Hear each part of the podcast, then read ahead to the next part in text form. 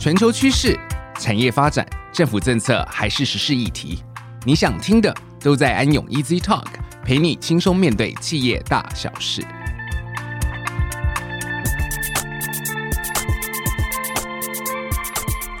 各位听众，大家好，欢迎来到安永 Easy Talk，我是安永咨询服务股份有限公司数位与新兴科技服务的副总曾韵，也可以叫我 CT。今天我们将探讨一个在各个产业都越来越受到关注的议题，也就是 AI 治理。所以很高兴哦，我今天和我们的经理 Hedy 呃一同来到我们的这个安永 Easy Talk，跟大家来简单分享一下我们在国内的金融业的人工智慧应用现况以及治理的方法。CT 以及各位听众，大家好。我是 Hedy，由于 CT 和我最近同时协助我国银行工会拟定 AI 治理自律规范，因此也借此机会和各位聊聊金融业的 AI 应用现况与治理方法。谢谢 Hedy 哦。那在今天的节目当中呢，我们将特别探讨金融业的 AI 治理。这些讨论呢，也将有助于我们更了解人工智慧在台湾的金融业带来的机会，以及可能伴随的一些隐忧。那在正式进入主题之前，我们想要先来简单说明一下 AI 治理的概念。AI 治理简单来说呢，其实就是针对组织内的这个人工智慧的一些应用，进行适当的一些管理的过程。但是为什么需要特别管理组织内的一些 AI 应用呢？其实原因就在于 AI 其实虽然能够大大的提升我们的一些效率还有产出，但是其实也对我们带来了一些新形态的风险。所以，如果我们没有对这些风险来进行一些管理的话，那么这些风险可能对我们的一些企业啊、客户啊，甚至是整个社会都会带来危害。所以呢，为了更具体的讨论 AI 治理这个概念，那我们就先从 AI 的应用开始来谈起哦。那首先就请我们 Hedy 来跟我们分享一下，目前呢、啊，就您知道在我们国家这个金融业常见的这些 AI 应用到底有哪一些？呃，谢谢 CT。事实上，在我们现在的金融业当中，AI 的应用已经非常的广泛，相信大家都可以在相关就是银行的一些或是金融同业的新闻稿上面看到一些相关的介绍。常见的 AI 应用啊，其实包含了客服机器人、智能理财，以及就是我们去做一个贷款的时候会做的信用评分。那首先在客服机器人上，现在常见的做法是利用自然语言处理，也就是 NLP 的技术。那让这个客服机器人可以快速的理解我们客户的问题。那在理解之后呢，它就可以从事先写好的一个问答集里头，去挑选出合适的答案，或者是直接把客户引导到相关的页面资源。那现在在 ChatGPT 出来之后呢，其实我们都可以看到这一类的，甚至是 AI 在和人类对打的表现上面非常的惊艳，所以应该也会有一些银行开始把。客服机器人串接到 ChatGPT 这一类的生成式 AI 上面，使这个客服机器人问答的一个效果会更像一个真正的客服人员。那再来智能理财以及信用评分的部分，其实使用的 AI 技术就会是比较类似的，因为现在的 AI 技术主要的一个优点和长处就是，呃，它非常擅长处理大量的资料。然后从这些大量的资料中找到一些共同的模式，拿来进行预测的动作。所以，智能理财的应用就是让 AI 去分析投资商品过去的资料，然后 AI 就会去预测这个投资商品现在如果要进行投资的话，那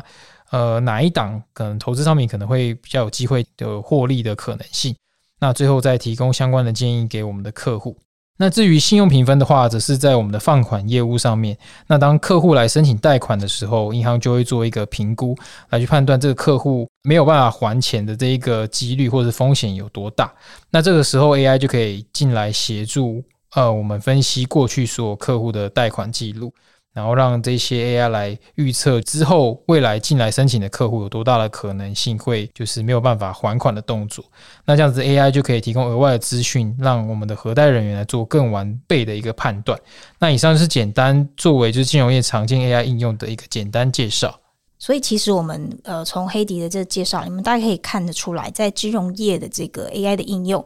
呃，我们大市场其实可以分成两大块，一个是跟客户有关，一个是跟内部使用有关。所以，像比如说我们刚刚提到的这个客服机器人，还有智能理财，其实它就是主要直接跟客户进行互动的一个 AI 的应用。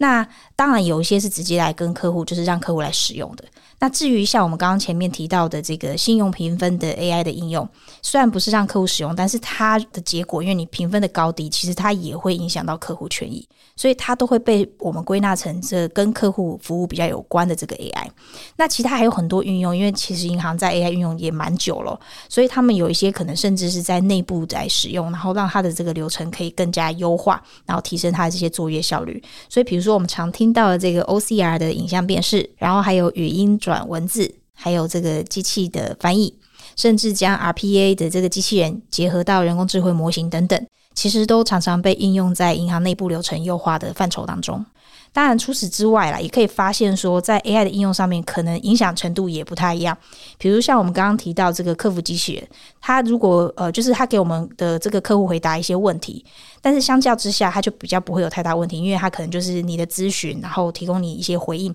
但是如果我们刚刚讲理财的这个智能理财，或者是这种信用评分，我们其实就会影响。比如说智能理财，如果他给的建议有问题，会造成客户很严重的损失；或者是我们刚刚前面提到这个信用评分的部分，那可能就会造成客户的权益受到影响。所以啊，重点在于这个 AI，其实它的用途，而不论你后面用的是什么模型，而是在于这个用途。它如果用在比较高风险的这些事项的话，可能影响就会比较大。所以，我们可不可以请黑迪来跟我们分享一下，比如说像客服机器人这样子跟我们客户对话这种 AI，有哪一些需要注意的地方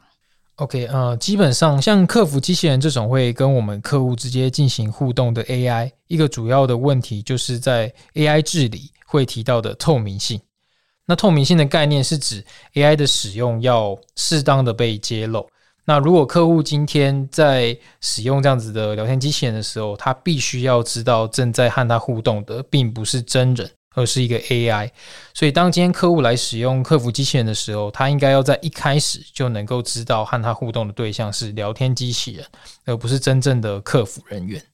其实对于所有跟客户直接进行互动的 AI 应用来讲，我们认为，其实透明性是一件很重要的事情，尤其有像现在 ChatGPT 讲到后来，你甚至没有感觉你是在跟机器人在，就是 AI 在互动。所以，对我们这些使用服务的人来讲，我们一开始其实都会期待，就是我今天互动的是一个真正的人。那假设他不是的话，那我也不希望用了老半天，然后才发现，哇，天哪，原来我跟我对话的人根本就不是真正的客服人员，那应该感觉蛮错愕，而且心情会不太好。所以，我们呃希望，如果可以的话，这种透明性非常重要。一开始就知道的话，那相对来讲，对于客户就是这个消费者来讲，他的感觉相对就会好很多了。嗯，说的没错。而且，揭露 AI 的使用这件事情，在现在是更为重要，因为我们已经有了 ChatGPT 这种呃类型的 AI，比起以前的聊天机器人，会更难去跟真人做一个区别。所以，呃，以前的聊天机器人如果只是把固定的回答挑出来。那他的回答会很单调，对客户来说会比较容易发现，其实这不是真人。但像 ChatGPT 这种有很好对答能力的 AI，如果不特别去告知的话，那客户真的就很有可能会认为，呃，跟我们对话的是一个真人。那如果客户后来才知道，原来他互动的是 AI，那这个客户对企业的不信任感就会更加的强烈。所以哦，如果假设我就是那个客户，就是不想要跟客服机器人互动的话。那我现在熊熊被告知说，我面对的是一个客服机器人，那我我可以有什么选择吗？如果我就是真的不想要跟机器人互动，可是我又需要客服服务，那这个时候就你们身为顾问来讲，有没有一些建议？呃，这边就是对应到另一个客服机器人会伴随着问题。因为可能有客户就是非常的排斥由 AI 和他进行互动，甚至是提供相关的服务，所以除了透明性之外呢，其实也需要制定适当的机制，然后让 AI 在这个时候退场，并且让就是真正的客服人员来接手。呃，也就是说，我们必须要保有真人服务的这个选项，然后让客户能够在不想和 AI 继续互动的时候，来选择真人为他提供服务。又或者是说呢，透过这个选择跳出服务的选项，然后让客户自行决定要不要和 AI 进行互动，也是一个未来可能会采取的一个做法。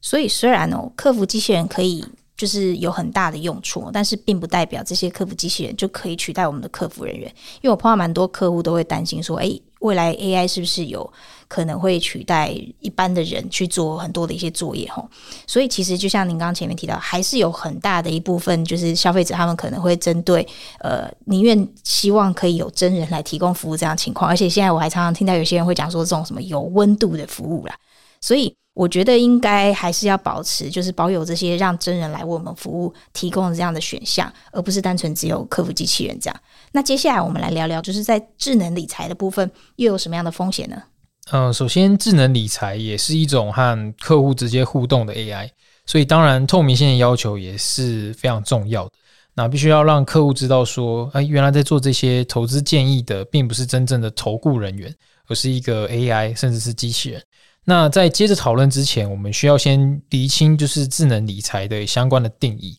那在目前金融业提供的智能理财服务，几乎都是提供建议的 AI 服务，呃，也就是单纯告诉客户哪个投资商品很有潜力，那推荐建议可以去购买，但最终呢，还是要由客户自己来购买特定的投资商品，也就是说由客户自己来做决定。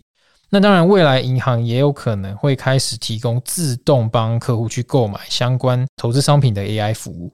所以，对于这种单纯提供建议的智能理财 AI，其实我想到的就是，如果我接受了 AI 的建议，然后去买了一些就是他建议的一些特定的商品，结果不小心让我亏了很多钱，那这个时候我可不可以找银行来求偿？那或者说，从银行角度，就是如果客户遇到这种情况，那又怎么样盈利呢？呃，在这种情况发生的时候啊，那一方面使用智能理财的客户必定是会对智能理财所提供的投资建议有一定程度的期待，所以呃，银行当然是不可能两手一摊就单纯跟客户说，我们智能理财就只有提供建议，那您是自行做出投资的决策的，所以您要自行负责。但另一方面，投资本身就是具备风险的行为，所以在提供智能理财服务时，不仅是要告知消费者这些投资建议是由 AI 给出的，也必须把所有的投资风险都事先告知客户。除此之外呢，也必须明确的说明银行在智能理财的服务上承担的责任是哪些。所以也就是说，我们要把智能理财的一些相关的风险，还有一些权责划分，其实在一开始的时候就要清楚的跟客户去做沟通。那让他们可以在开始之前哦，就可以获得他们应该要有的一些相关的一些资讯。呃，对，没错。而且除此之外，就是除了呃银行需要告知客户相关的风险之外，他们还是必须不断地去监测这个智能理财背后 AI 的一个效能。那也就是要确保这个智能理财背后的 AI 能够一直提供良好的一个预测的效力。那并且不会因为一些意外的事件而导致就是这个。预测的结果，那可能跟平常的表现有相关的差异哦，所以这就是我们在 AI 治理上面会常常会讲到一个原则，叫做稳健性的部分。那指的是 AI 在不同的情况下都要能够去达成它被设计原先想要达成到的一个目标。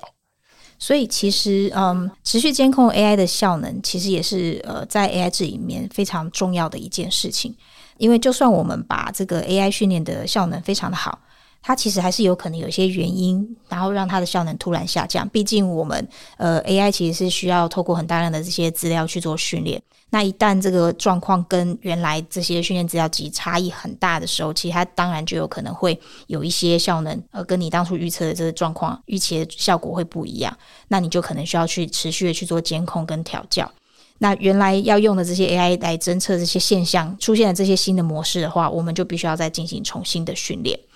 所以，我们刚刚其实讲到这么多，那最后呃也有提到一个就是信用评分的部分。那信用评分的这个 AI 的运用，那我们想请教一下 Hedy，就是又有没有什么需要特别管控的地方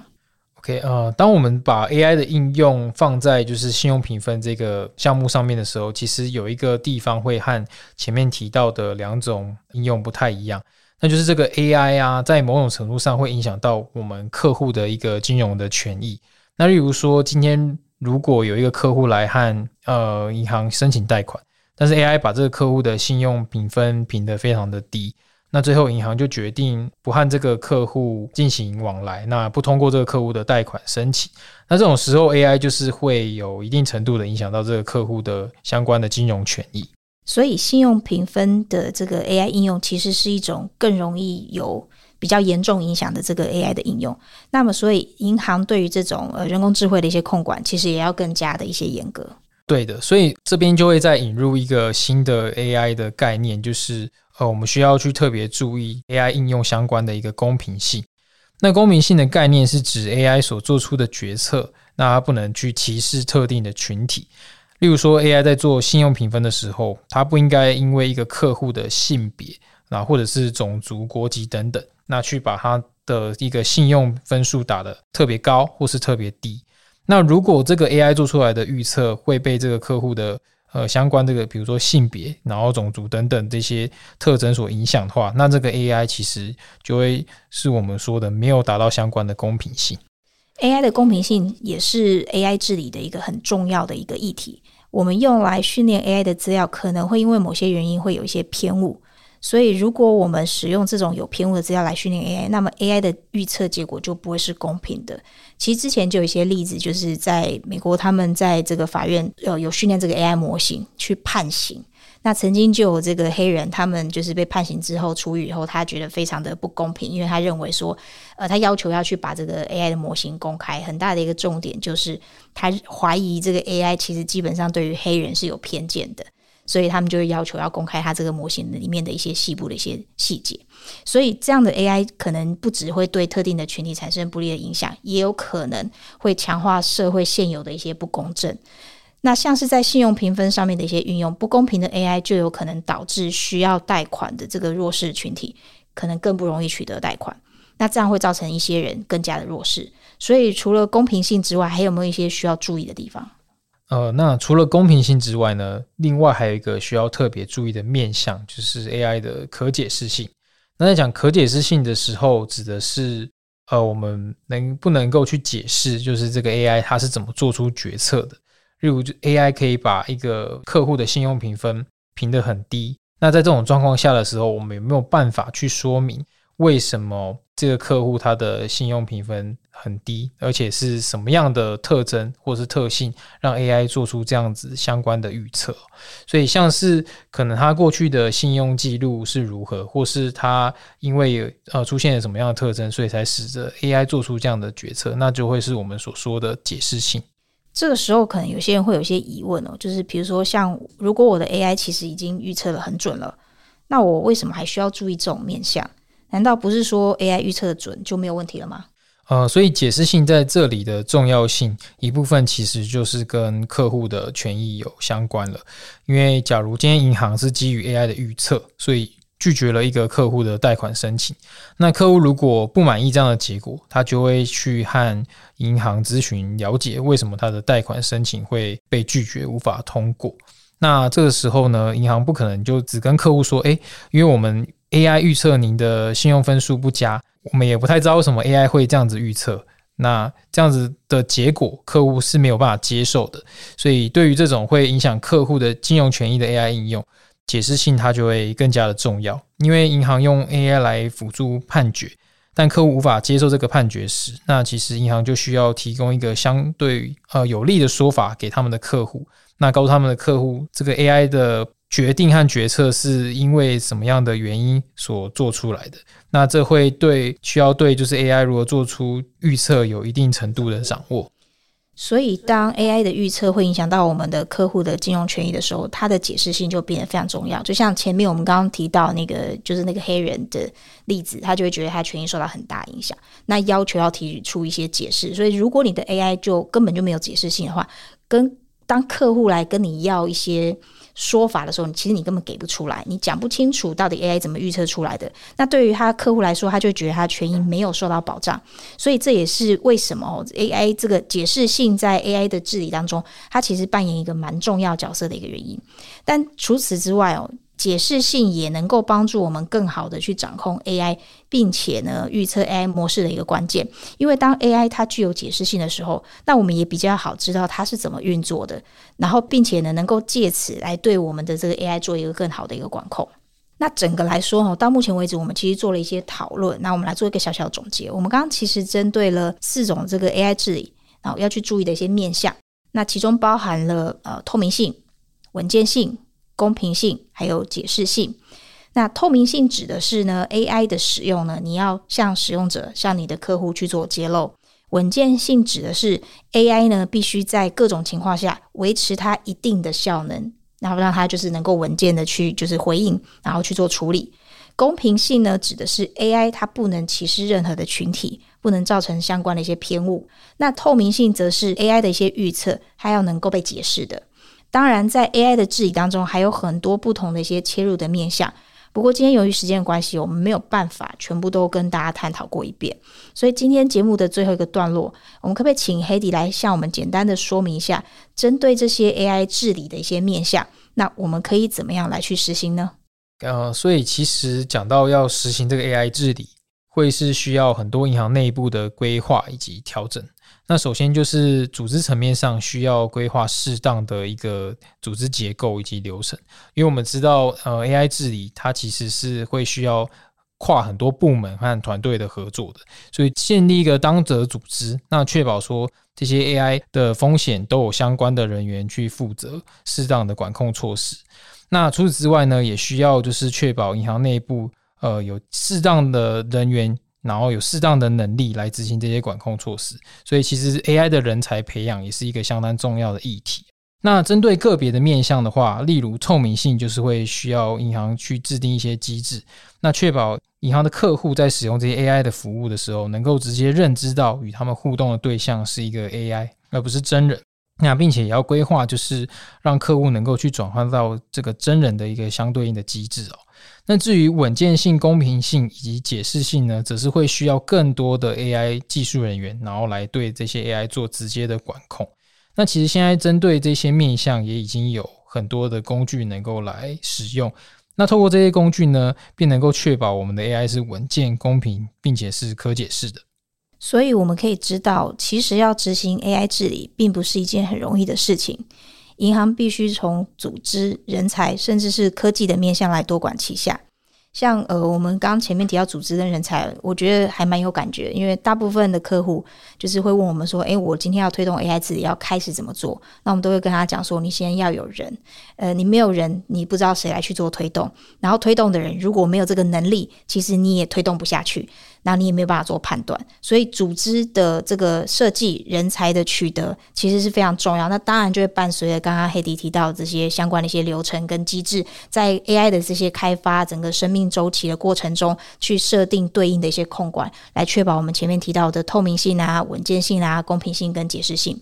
虽然其实不容易哦，但是在迎接 AI 这种强大的新兴科技，必须要做的事情，就像我们今天讨论到的，虽然 AI 可以带来很多的效益，但是它其实也伴随着一定程度的一些新形态的一些风险。在享受这些效益的同时，也必须要花费一定的心力去对风险进行管理。呃，是的，尤其是在银行这种牵涉就是到我们金融权益啊，甚至是有关乎我们财产的时候，更是必须要对 AI 可能带来的影响格外的小心与注意。我们今天讨论了 AI 在金融业的应用，还有风险。了解金融机构的这个 AI 治理，也是一个多层次，然后紧密相关的一个过程。目的其实是为了确保 AI 应用在提供价值的同时，相关的风险也能够得到很好的这个管控。那我们非常感谢黑迪的分享，然后与我们一起谈论 AI 在金融业的机会和隐忧。好，谢谢 CT 以及各位听众的时间。那在这个资料驱动和科技发展的一个时代，我们其实真的需要就是更加审慎地应对 AI 的应用，那确保我们相关的不管是业务上啊，或者是对客户的权益，能够有持续的增长，然后不会受到相关的危害。再次感谢黑迪的分享，我们也期待未来继续讨论这个重要的议题。然后持续探索这个人工智慧对于各个产业的一些正向跟反向的一些影响，然后并且挖掘如何更好的应对未来的一些挑战。感谢各位听众的收听，安永 Easy Talk，我们下次再见。好，拜拜。